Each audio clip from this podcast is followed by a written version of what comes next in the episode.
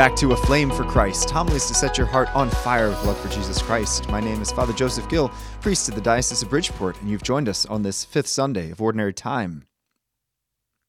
In Jesus' day, salt was not just a flavoring. It was, but more importantly, it was used to preserve food. So, in the days before refrigerators and freezers, if you wanted to preserve meat and fish, you'd have to salt it so that it would ensure a long shelf life, much like we do with beef jerky which stays pretty much forever at room temperature. And so when Jesus calls us the salt of the earth, he's not just saying that we are just kind of a nice flavoring sprinkled on the earth. He's saying rather that we have an unrepeatable role of preserving the world from falling into utter corruption. It's interesting that there's an ancient Jewish tradition called the Tzaddikim Nistarim, which says that there are 36 hidden people in the world in every generation who sustain the world by their holiness. It is said in the Talmud, which is an ancient Jewish commentary on the scriptures, that if the number fell below 36, the world would be destroyed because of its sinfulness. And so these 36 holy people, usually unknown to the rest of the world, they sustain it in the sight of God. And of course, 36 is a number that's very symbolic. It's three members of each of the 12 tribes. And why three? Because of the threefold praise of holy, holy, holy that the angels say to God for eternity. And so one day, there was a person in the early 20th century asking Rabbi Abraham Heschel whether or not he was one of the Tzaddikim. In humility, he responded, Well, maybe, but what's preventing you from becoming one? That is an excellent question. What is to prevent us from becoming that kind of Christian who brings joy to the heart of God? What is to prevent us from being the kind of Christian whose life and holiness preserves the world from falling into self destruction? This gospel for this weekend falls in the middle of Jesus' famous Sermon on the Mount, which is both a beautiful and a challenging discourse. Starting with Beatitudes last weekend, we're going to continue reading this sermon over the next several weeks. And this Sermon on the Mount really lays out a very radical new way of understanding our life in Jesus Christ. Love your enemies, for example. Don't even look at a woman with lust. Blessed are the poor, the sorrowful, the persecuted. Pray and give alms in secret. Radically trust God for every need. This is just a revolutionary concept of life as a follower of Christ, and one can live it fully or one can live it half heartedly. So Jesus leads off the sermon with the exaltation to live it fully, to be salt with full flavor, to be a light with full visibility. But here's the deal we can't live this dynamic Sermon on the Mount through our own efforts. It's only possible in and through our personal relationship with Jesus Christ.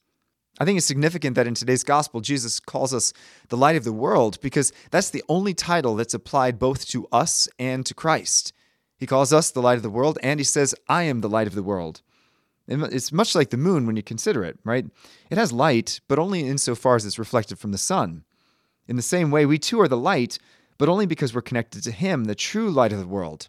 Yes, we're a candle, but we get our flame from He who is the flame of divine love. In fact, speaking of flames, St. Catherine of Siena once said, If you are who you should be, you will set the whole world ablaze.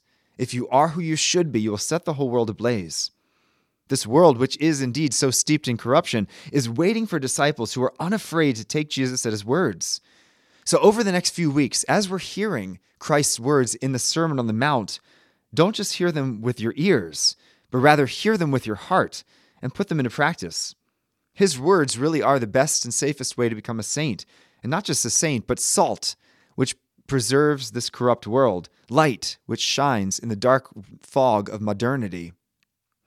You know, back in the 1200s, the church and the world was also in great disarray, much like today. Immoral clergy, corrupt leaders, apathetic laity. That could be headlines from today's news.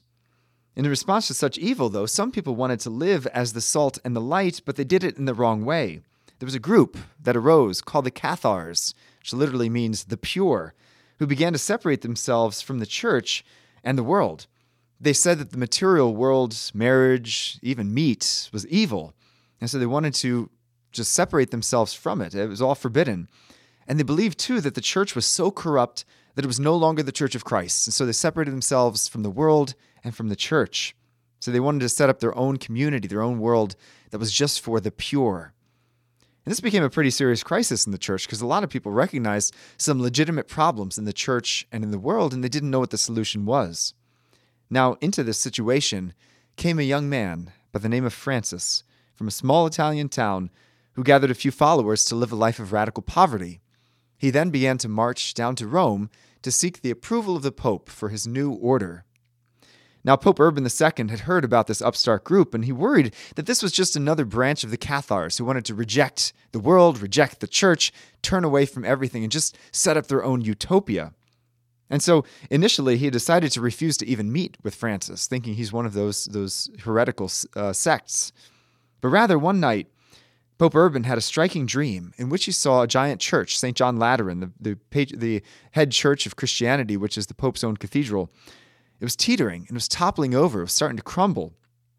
But all of a sudden, a thin man in a brown robe stepped forth and steadied the church with his hand, preventing it from falling. When the Pope awoke, he realized that it was Francis who had come, not to flee the world and the church, but to renew and transform it through his holiness, through being that salt and light. And so Pope Urban immediately called for Francis and enthusiastically approved his new order of brothers. My friends, Francis was the salt that preserved a mixed up church from falling into ruin.